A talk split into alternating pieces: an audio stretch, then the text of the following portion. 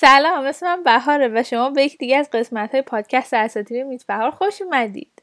این قسمت قسمتیه که خیلی برای خودمون جذابه به چند دلیل. دلیل اولیش اینه که می‌خوایم سفر کنیم به بریتانیا مثل اسکاتلند و ایرلند و ولز و داستانهای اساتیریشون رو براتون بگیم که شاید بین مخاطبان فارسی زبان زیاد شناخته شده نباشن ولی انقدر زیبا و قشنگن که حتی تالکین هم نتونست ازشون بگذره یه جورایی. و دلیل دوم اینه که اولین مهمان از سری مهمان های پادکست میتبه رو قرار تو این اپیزود باش آشنا بشید. پس این شما و این هم اساتیر سلتی.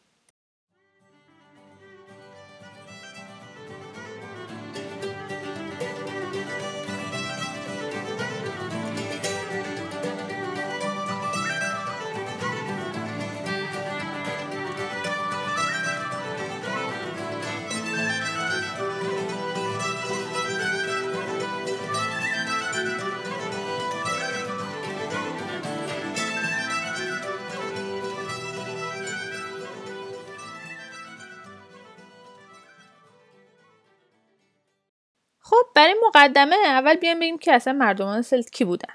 یک گروهی از مردم که از هزار سال قبل از میلاد مسیح در کل اروپا پخش شدن و در اوج قدرتشون یه قلمروی داشتن که از غرب می‌رسید به بریتانیا و از شرق می‌رسید به ترکیه رو بهشون میگن سلت. اینا انقدر قدرتمند بودن که وقتی یه بخشایی از ایتالیا و مقدونیه رو گرفتن شهر روم رو به کلی غارت کردن. یعنی انقدر قدرت نظامیشون زیاد بود. ولی خب بعدها یعنی حدودا 200 سال قبل از میلاد مسیح با قدرت گرفتن رومیا قلمروشون یواش یواش کوچیک شد و در نهایت طی 100 سال بعدش عملا قلمرو مستقلی از خودشون نداشتن یکی از مهمترین دلایلش فردی بود به اسم جولیوس سزار و در حال حاضر ما شیش گروه از مردمان سلتو داریم که باقی موندن و دارن زندگی می‌کنن که بزرگترینش در ایرلند، ولز انگلیس و اسکاتلند قرار دارن. شغل اصلی این مردمان کشاورزی و دامداری بوده و خب کل جامعهشون یه ساختار اجتماعی خیلی محکمی داشته که بر پایه اون همه چی و همه کس تعریف می شده. مهمترین جایگاه برای اونا خب طبیعتا شاه یا رئیس اون قبیله بود و بقیه اعضای جامعه در سه طبقه جام گرفتن. طبقه اول شوالیه ها و جنگاورا بودن. طبقه دوم راهبان مذهبی بودن یا عالمان مذهبی بودن به اسم درویت ها که علاوه بر اینکه دین و اساطیر سلتی از آموزه اوناست شغل هایی مثل قضاوت تعلیم و همینطور مشاوره پادشاهان هم بر عهده داشتن. طبقه سوم هم عوام و کشاورزان بودن که خب جایگاه اجتماعی بالایی به اون صورت نداشتن. خب حالا بریم سر وقت اساتیرشون که در واقع دینشون بوده در اون زمان این اساتیر و افسانه ها باید کاملا غیر مکتوب منتقل می شدن. یعنی حتی قوانینی وجود داشته که چون بعضی از روایت ها خیلی خیلی خیلی اهمیتشون بالا بوده و خیلی خیلی مذهبی بودن اگه درویدی اونا رو می نوشته مجازات می شده. برای همین ما به شکل اورجینال تقریبا هیچ منبعی از این اساتیر نداریم. به جز یه سری حالا سنگ نگاره و مجسمه. بیشتر دانسته ما از متون رومی یونانی و همینطور نوشته کشیش هاییه که بعد از ظهور مسیحیت میرن به ولز و ایرلند و با این اساتیر مواجه میشن. ولی خب هر کدوم از این منبع ها آغشته به باورهای نویسنده هاشه برای مثال توی منابع رومی اسم خدایان سلتیک به اسم خدایان رومی تغییر پیدا می‌کنه و در منابع کشیش های مسیحی ما کلی تلفیق دین مسیحیت رو با این اساتیر داریم و حتی می‌بینیم که تو خیلی از جاها از یک خدای واحد و یگانه صحبت میشه که خب توی اساتیر اصلی شکلی نبوده یا اینکه خدایان اساتیری ایرلند میان به شکل انسانهایی که جادو داشتن در واقع نشون میدن در صورتی که اینا واقعا خدا بودن انسان نبودن پری نبودن و خدا بودن. همطور که بهتون گفتیم چند تا منطقه وجود داره که سلتا بعد از شکست در اونجا متمرکز میشن. ایرلند به واسطه اینکه حدودا 500 سال طول می‌کشه تا تحت فرمان رومی ها و مسیحیت در بیاد منابع اساتیری که کشیش ها اونجا می نویسن خیلی کاملتر و مهمتره برای ما این افسانه ها توی چهار مجموعه روایتی نوشته میشه که بهشون میگن دوره اساتیری، دوره اولستر، دوره فنیان و دوره پادشاهان. این اساتیر همونطور که گفتیم در انگلیس و ولز هم وجود داشته. ولی اون داده ها و منابعی که ما الان داریم خیلی با داده ها و منابع ایرلند متفاوته. به خاطر اینکه خیلی زودتر تحت حکومت مسیحیت در میاد. خیلی از بافتای اسطوره‌ایش کاملا تغییر می‌کنه. و برای مثال بیشتر منابعی که در دست هست راجع به شخصیت ها و اتفاقات حماسیه.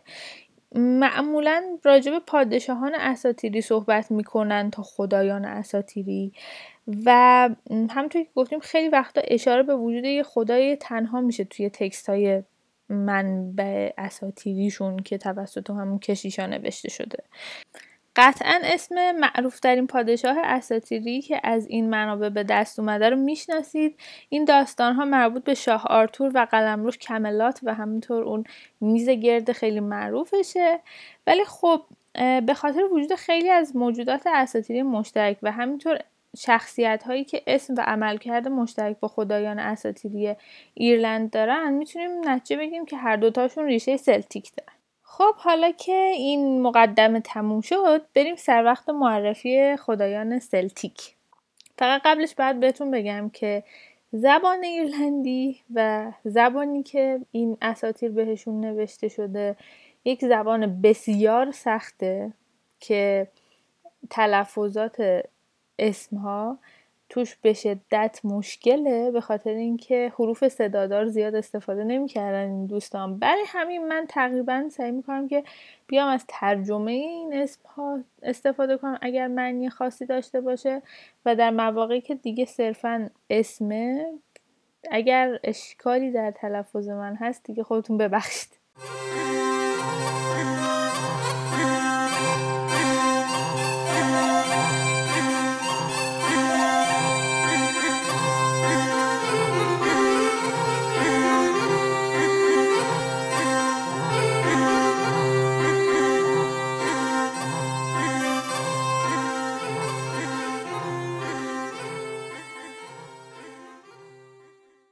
برای معرفی خدایان اساتیری ایرلند و کلا سلتیک میریم سر وقت یک کتابی که مجموعه روایتی دوران اساتیری ایرلند توی اون نوشته شده به اسم کتاب اشغال ها راجب در واقع تمام جنگ های اساتیری و حماسی که توی ایرلند اتفاق افتاده و قوم هایی که یکی پشت سر همدیگه می اومدن ایرلند رو اشغال می‌کردن.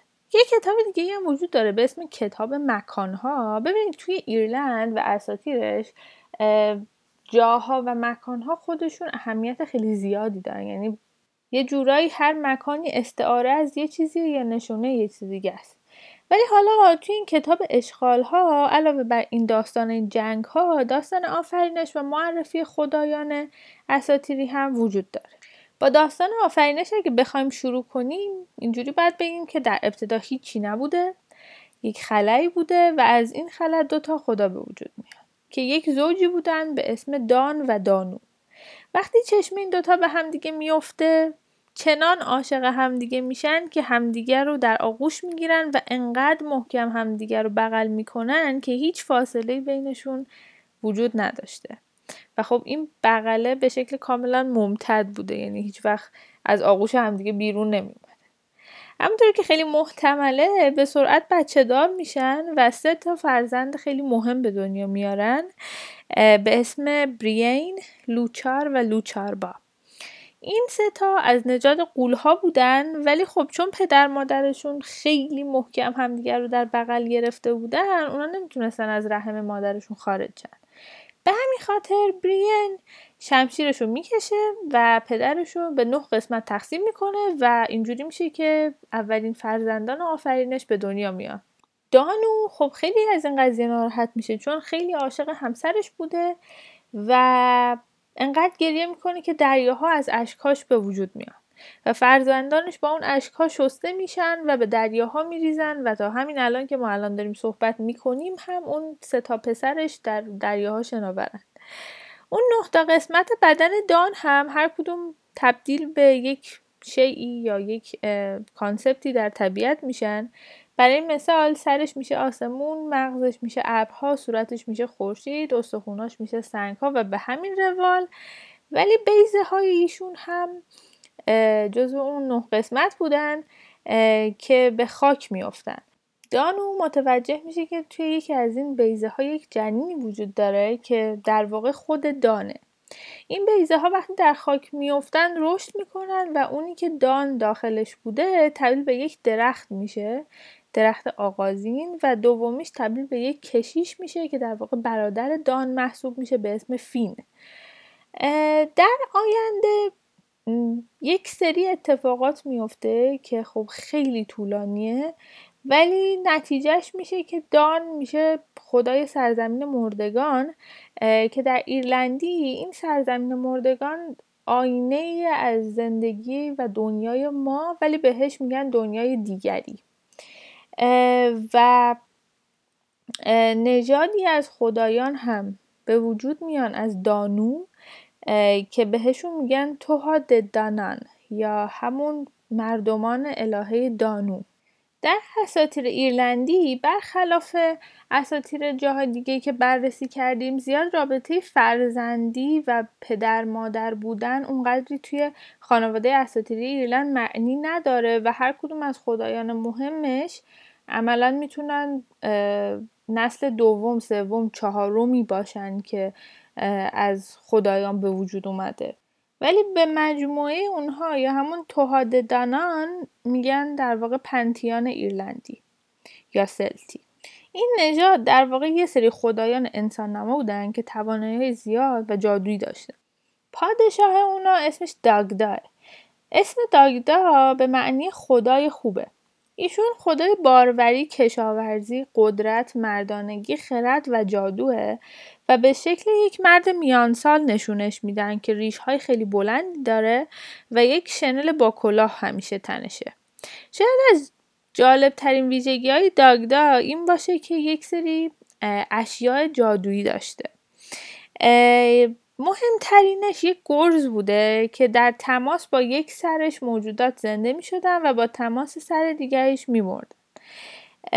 دومیش یک دیگی بوده که هیچ وقت خالی نمی شده و آخریش هم یک چنگ جادویی بوده که احساسات انسانها رو کنترل می کرده و باعث تغییر فصول و همینطور تغییر در سرعت زمان می شده یعنی هم می‌تونسته زمان رو نگه داره و هم می‌تونسته باعث تندتر زمان بگذره داگدا یه جورایی معادل سلتیک اودین به حساب میاد و همسرش موریگان که ملکه خدایان و الهه جنگه مثل همسر اودین توانایی دیدن آینده رو داره و همینطور خوندن سرنوشت موریگان الهه جنگ همطور که از اسمش برمیاد خیلی الهه خشنیه.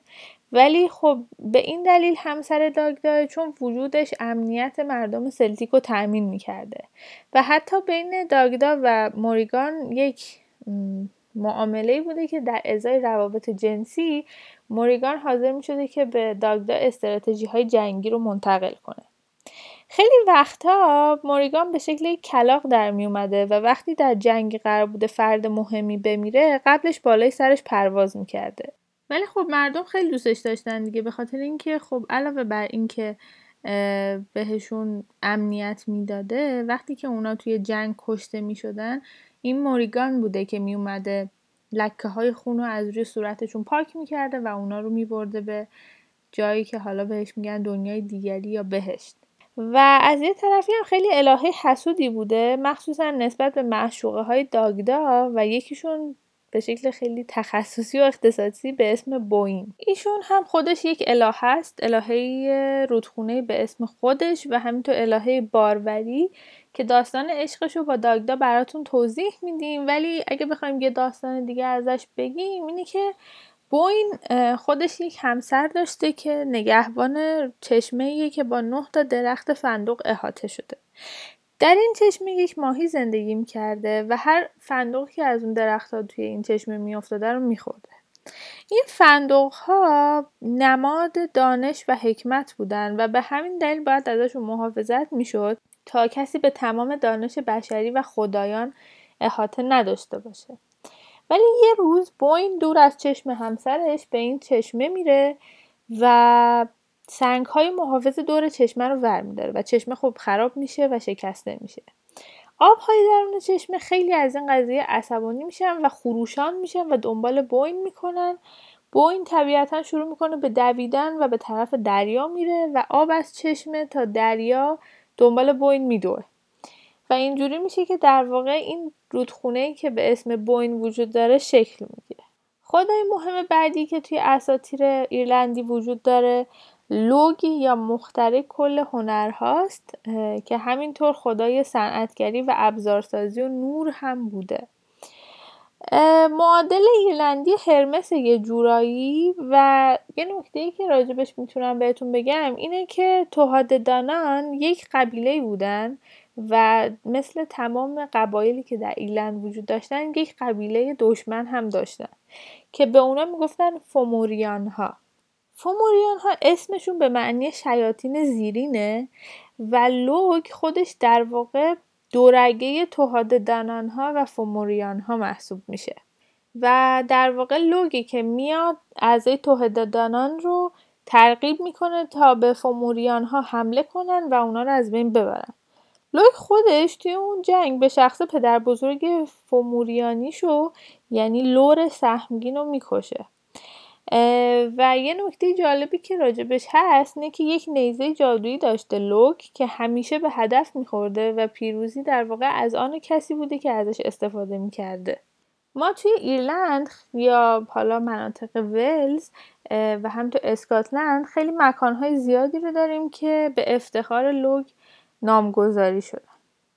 خدایان دیگه هم توی اساتیر ایرلند وجود دارن که تو داستانا ظاهر میشن مثل مانانان که خدای دریا بوده و یه ردایی داشته از جنس آب و اسبهایی به شکل موج یا دیان کخت که خدای شفابخشی بوده و با جادو گیاهان محلی زخمای خدایان رو درمان می‌کرده و یا یه خدایان سگانه جنگ افزاری که آهنگر، فلسکار و تعمیرکار بودن و سلاحهای جادویی رو می ساختن ولی خب اونایی که براتون بیشتر توضیح دادیم خدایانی بوده اینکه در تمامی داستانها یه جورایی نقشه تعیین کننده داشتن. خدایان دیگر اساطیر سلتیک تعدادشون خیلی زیاده ولی بیشتر از اینکه معرف یک پدیده طبیعی یا یک حالا ویژگی شخصیتی باشن خدای اون مکانی بودن که داشتن ازش نگهداری می‌کردن. و تأثیر آنچنانی در روند داستانهای اساتیری سلتیک به اون صورت نداشتن. در آخر کتاب اشغال ها یک قبیله یا یک نژادی به اسم گال ها به ایرلند حمله می‌کنه و از نژاد انسان بودن این گال ها و قبیله توهاددانان ها را شکست میده. یعنی در واقع انسان ها می‌تونن خدایان رو توی یک جنگی ببرن. خدایان شکست خورده میان به دنیای دیگری و یه جورایی شروع می‌کنن اونجا ادامه زندگی که در دنیای ما داشتن و ادامه میدن. ولی با اینکه تو این دنیا نبودن همچنان می‌تونستن روی محصولات قلات و همینطور شیردهی های قبیله گال تاثیر بذارن. به همین خاطر یه توافقی صورت می‌گیره که گال ها با پرستش و به یاد نگه داشتن اسم خدایان توحاد دانان بتونن به راحتی و در آسایش در ایرلند زندگی کنن اینجا در واقع معرفی خدایان اساطیری سلتیک تموم میشه و ما می‌خوایم اولین مهمان این پادکست رو بهتون معرفی کنیم. دوست خوب من دورساست که مثل خود من خیلی به اساطیر و تاریخ علاقه منده و قرار داستان هایی که ما براتون از اساطیر سلتیک انتخاب کردیم رو تعریف کنه.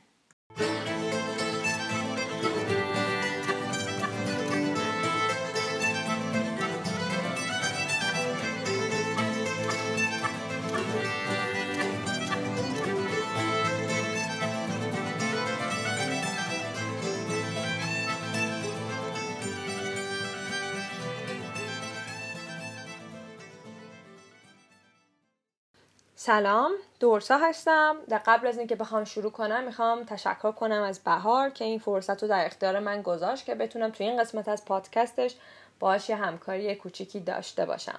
چیزی که می‌خوام تعریف کنم راجع به دو تا افسانه است. افسانه اول برمیگرده به داگدا و افسانه دوم برمیگرده به پسر داگدا آنگس. افسانه اول برمیگرده به داگدا و رابطش با بوین. رابطه ای که به هر حال خیلی شدنی نبوده چون جفتشون متأهل بودن. حتی همسر داگدا الهه جنگ بوده و خب مطمئنا اگه متوجه می شده که داگدا داره بهش خیانت می‌کنه براش گرون تموم می شده و همینطور همسر بوین که جز خدایان بوده. به حال داگدا می‌خواسته به مقصود خودش برسه و نمی‌خواسته که یه جورایی بیخیال بویم بشه. برای همین یه جورایی در در دنبال یه جایی میگشته که بتونه با بویم باشه بدونی که کسی بخواد ببینه و براشون گرون تموم بشه. اینجا باید برگردیم فلش بک بزنیم راجع به یه فستیوالی که بین مردم سلت بین مردم ایرلندی و اسکاتلندی هنوز برگزار میشه. اسم این فستیوال سمهین هستش. حالا این فستیوال سمهین چیه و کی برگزار میشه؟ این فستیوال برای میشه گفتش که شبی که پاییز تموم میشه و زمستون شروع میشه برگزار میشه و حتی فستیوال هالووین هم ریشه هاش از این فستیوال نشأت می‌گیره. حالا افسانه که پشت این فستیوال هستش به این صورته که میگن که تو این روز یعنی روز اول زمستون چند تا دنیایی که وجود داره به هم می‌رسن یه جوری که مرزاشون از بین میر و قابل تشخیص نیستن. داگدا هم از این فرصت استفاده می‌کنه دست بوین رو می‌گیره و می‌بره بین این مرزا جایی که کسی نبینتشون. و اینجوری بالاخره اون وان نایت استندی که خیلی دوست داشته بهش برسه رو بهش می‌رسه. ولی خب این وان نایت استنده همراه با یه نتیجه میشه و نتیجه حاملگی بویم بوده. و خب یه مشکل جدید براشون پیش میاد یه جورایی و نمی‌تونستن که این بچه رو خودشون بزرگ کنن و یا بذارن که بقیه بفهمن که بوین حامله شده. در نتیجه یه چنگ جادویی داشته داگدا که اگر مینواخته اون چنگ رو زمان متوقف می شده چنگ رو به مدت نه ماه می نوازه این شکلی تایم رو نگه می داره که نه ماه بگذره بوین بچهش رو به دنیا بیاره. یک پسری صاحب یک پسری میشن به اسم آگنس. و اون مدت زمان نه ماه برای آدمایی بیرون صرفا فقط یک روز میگذره. ولی بعد از به دنیا آمدن پسرشون می‌فهمن که نمی‌تونن با هم باشن در هر صورت. و خب بچه هم حتی نمی‌تونن بزرگ کنن. در نتیجه بچه رو تحویل یه فری میدن. همون پری خودمون. و پری بچه رو به یه جای خیلی دور می‌بره. افسانه دوم برمیگرده به آگنس پسر داگدا و بوین همونطوری که گفتیم. آگنس تبدیل به خدای عشق میشه خدایی که مبتکر بوسه بوده. از قرار معلوم قبل از اون اگر دو نفر با هم رابطه عاشقانه ای هم داشتن بوسه در کار نبود و خلاصه سعی می‌رفتن سر اصل مطلب. به همین ترتیب آگنس مبتکر بوسه شناخته میشه. آگنس دور خود چهار تا قمری داشته که این قمری ها همراه باش همه جا می اومدن و اگر روشونه کسی میشستن عشق و محبت رو به دل اون آدم سرازیر می‌کردن. داستان اینجوری میگذره تا اینکه یه شب آگنس خواب می‌بینه که یه خانم خیلی زیبا رو میاد دم تختش. خواب دیدناش به مدت یک سال طول می‌کشه و آگنس از خلاصه از آب و غذا میفته و شیفته و مجنون این خانومی میشه که توی خواب می‌دیده. اینجا میشه که مامان باباش یعنی همون داگدا بویا نگرانش میشن و میگن که خب برای اینکه پسرشون از دست نره یه کاری کنن و دنبال این خانومی باشن که این تو خواب می‌بینه. بعد از یک سال جستجو می‌فهمن که در حقیقت این خانوم یه قوی هست توی دریاچه به اسم دریاچه دهان شیطان. خلاصه جمع می‌کنن و میرن دم دریاچه می‌بینن که 150 تا قو تو اون دریاچه زندگی می‌کنن. ولی به هر حال اونقدر اون عشق که بین آگنس و حالا اون خانومی که تو خواب می‌دیده و قوی الان زیاد بوده که تشخیص میده اون قوی مورد نظرشو و بعد خودش رو تبدیل به قوم می‌کنه باش ازدواج می‌کنه و تا ابد با هم در کنار هم پرواز می‌کنن. خب اینم دو افسانه از قوم سلت یا همون سلتی ها که من این افتخار رو داشتم که بتونم برای شما تعریف کنم. امیدوارم که خوشتون اومده باشه. مرسی که شنونده این قسمت از پادکست بهارم بودید. مرسی از دورسای عزیزم که این افسانه رو برامون تعریف کرد.